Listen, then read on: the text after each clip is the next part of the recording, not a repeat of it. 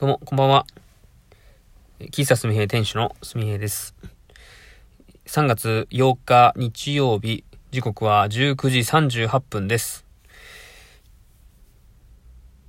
昨日、ブログを書いてますっていう話をしましたね。で、えー、お味噌汁ラジオがですね、昨日の夜、配信になりまして、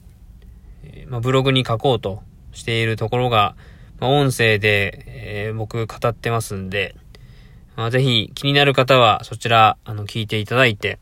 で、その後、またブログ、僕あのー、アップしますんで、またそちらも読んでいただいて、えー、まあ、今、すみへはこんな感じだよというのが分かってもらえれば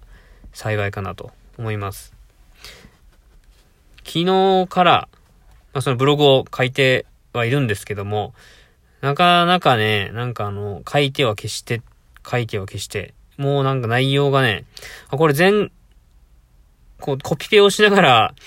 パートをね、こうずらして、段落をずらすっていうんですかね。そういうのをやってたら、あ、これどこに載せたっけ？みたいな。自分でも内容がね、ごちゃごちゃになってきて、で、今んとこまだまとまってないと。っ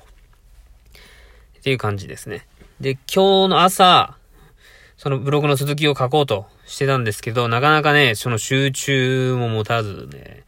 えー、なんか、うだうだとしてたら午後、5、5、12時を回って、これはいかんなと。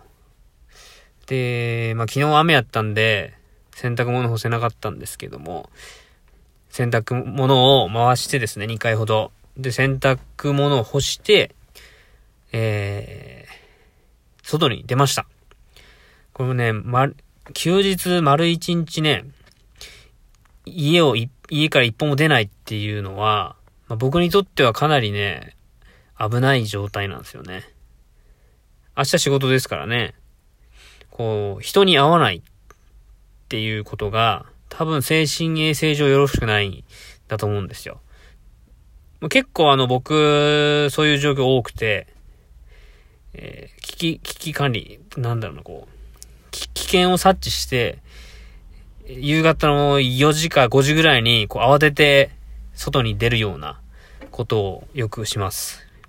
まあ、その場合は、近所のね、まあ、スーパーに行ったり、本屋さんに行くってのが、まあ、いつものパターンなんですけども、今日はですね、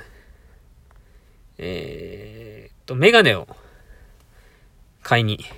まず行きまして、え近鉄四日市駅にありますオンデーズさんでですね、メガネを買いに行ってきました。というのも、僕、メガネをね、買ってもう2年ぐらいするんかな、今まで。えいくつか私メガネ持ってるんですけど、だ、えっ、ー、と、全部ね、こう、3個か4個かな。で、仕事で使ってるのが1個と、で、プライベートでかけるメガネが3つぐらいあって、で、仕事で使うやつがですね、結構あの、表面が傷つきまくっててですね、あらえどあらえど、やっぱ曇ってるんですよ。まあ、曇ってるというかもう傷つきまくってるんで、光が入ってこないんですね。で、もう一個プライベートで使ってるメガネは、あんまりかけないので、レンズが、まあ、綺麗なわけですよ。で、今日改めてね、感じたんですけど、こんなに世界は明るかったかっていうぐらい、メガネを変えるとね、世界が変わったんですよ。で、これはね、もう、ちょっと変えた方がいいなと。で、昨日ね、なんかこう、新規一点みたいな感じで、えー、ラジオでも話してましたんで、えー、これはもう、仕事ね、支障が出ると思って、メガネをね、買いに行きました。で、選んだレンズがちょっと特注やったので、3日ぐらい借りますよという話で、まだ手元にはないんですが、3月の11日に届くらしいので、その日にまた取りに行きたいと思います。その後、えー、お昼を食べまして、えー、まあ、なんかどっかコーヒー飲みたいなと思ったんですけども、商店街にある、えー、スワサロンにも、スワサロンがなぜかこう4時に閉まると。で、行けなくて。うーん、まあもう車走らせて、ちょっと行こうかなと思って、えー、富田かな？四日市の富田にある、手焙煎コーヒー赤木さん赤木さんやったかなうん。に行って、今帰ってきたところです。そこは、去年の夏にオープンしたところで、えー、僕も2、3回行ってるんですけども、すごいお店の雰囲気が、こう、木を基調とした、えー、古い、えー、瓦の建物をリフォームして、お店にしてるような感じでですね、すごい、あの、お店としてはすごい落ち着いて、落ち着く空間で、で、コーヒーもですね、すごい美味しいです。ハンドドリップのお店なんですけどね、自分で焙煎して、えー、豆を、豆も販売してますし、はい。すごい美味しいですね。で、僕も結構行くんですよ。夜9時までやってるんでね。まあ夕方行っても余裕あったんで行ってきました。で、そこのお店がいつも紙コップで提供してくれるんですけど、まあ、もともとコーヒースタンドっていう形でやってるんですが、今日雨降ったので、雨降ると喫茶店に変わるシステムなんですよ。で、喫茶店に変わったからか、紙コップじゃなくて今回は、えー、なんだあれ、陶器？陶器のカップで、コーヒーカップで出してくれたんですよ。で、改めてですね、コーヒーカップでコーヒーを飲んでみてですて、あやっぱこれいいなと思いました。はい。喫茶すみへではですね、紙コップを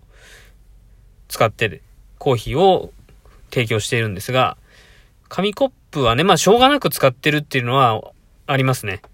外でコーヒーを振る舞うので、洗うところがないし、で、持ち運びもしやすいし、で、まあ、えー、まあ、提供したらそれでもお渡しできるんで、それで、えー、いいなと思って、紙コップを使っています。えー、前の前の前の回ぐらいで、マイタンブラーの話をしましたけども、まあ、それとは別でですね、まあ、前から僕もかん、思ってはいたんですよ。あの、自分のお店ではカップにこだわって、で、カップ、カップでね、味が変わるって言われるぐらい、まあ見た目も雰囲気もそうですけど、カップの形とか持ち手、持ち手とかね、その飲み口の質感とかね、それによって多分味が変わると思うんですよ。で、僕もそのこういうところにこだわりたいなってちょっと前に思ってて、ただ、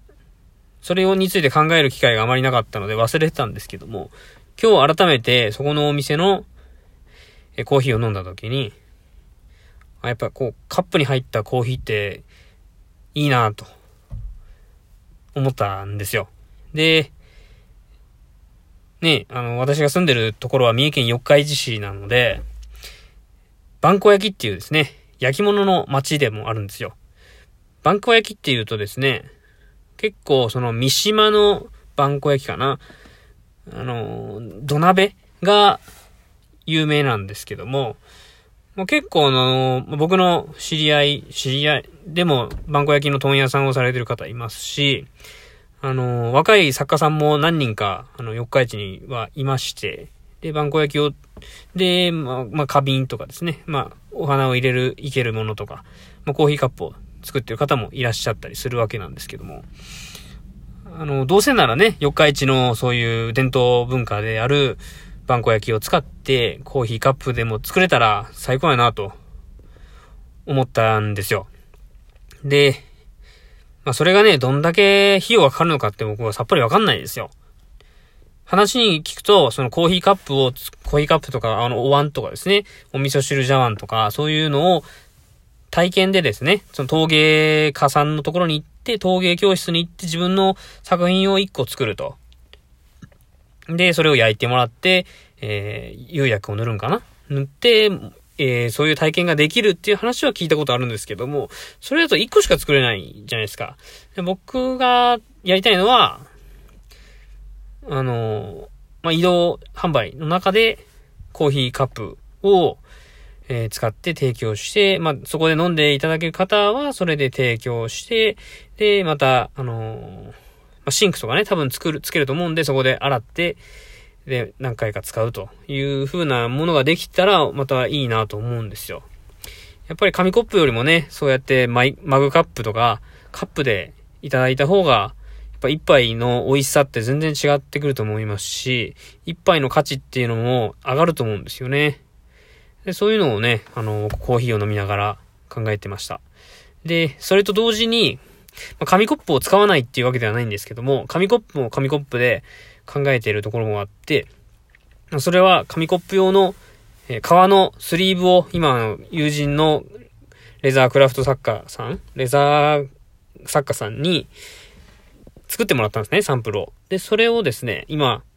あの、送ってもらって、えー、サンプルなんで、このご指摘あればというので、今見てるんですけども、それを、どう使うかっていうのもまだ決めかねてるんですね。そのコーヒーカップのレザーは、レザーで、えー、今僕が作ってる紙のスリーブではない、の代わりに革のスリーブを、まあ、買ってもらうか、プレゼントするかわかんないですけども、それを持参してもらえれば、まあなんかポイントがつくとかですね。あとは、まあキーホルダーにとしても使えるように、えー、ハトメでね、ハトメで、そういうチェーンが付けれるようにも、えー、作ってるので、あの、ワンポイント、ワンポイントバックとかにね、くっつけられるようにもしたい、できるんで、まあ使い方は、まあ使う人にもにもよってね、様々だと思うんですけども、まあ、紙コップもそうですし、マイタンブラーもそうですし、マイ、えー、その、お店で提供する、えー、陶器のカップ、まあ、えー、カップですね、コーヒーカップっていう提供の仕方をちょっと考えています。で、あの、お味噌汁ラジオのその配信を聞いてもらえたらわかるんですけども、えー、飽きないとして喫茶すみへをこれからやっていくことになりますんで、えー、まあ、その利益とかですね、そういうものをカップとかに回せたら、制作費に回せたらいいなというのも考えてますんで、またね、えー、おいおいね、その進捗あれば、かい、お知らせしたいと思いますし、ブログ書きますんで、ぜひ読んでいただければなと思います。はい。えー、お時間になりましたんで、これで終わりたいと思います。ではまた次回、ありがとうございました。喫茶すみへいの店主、すみへいでした。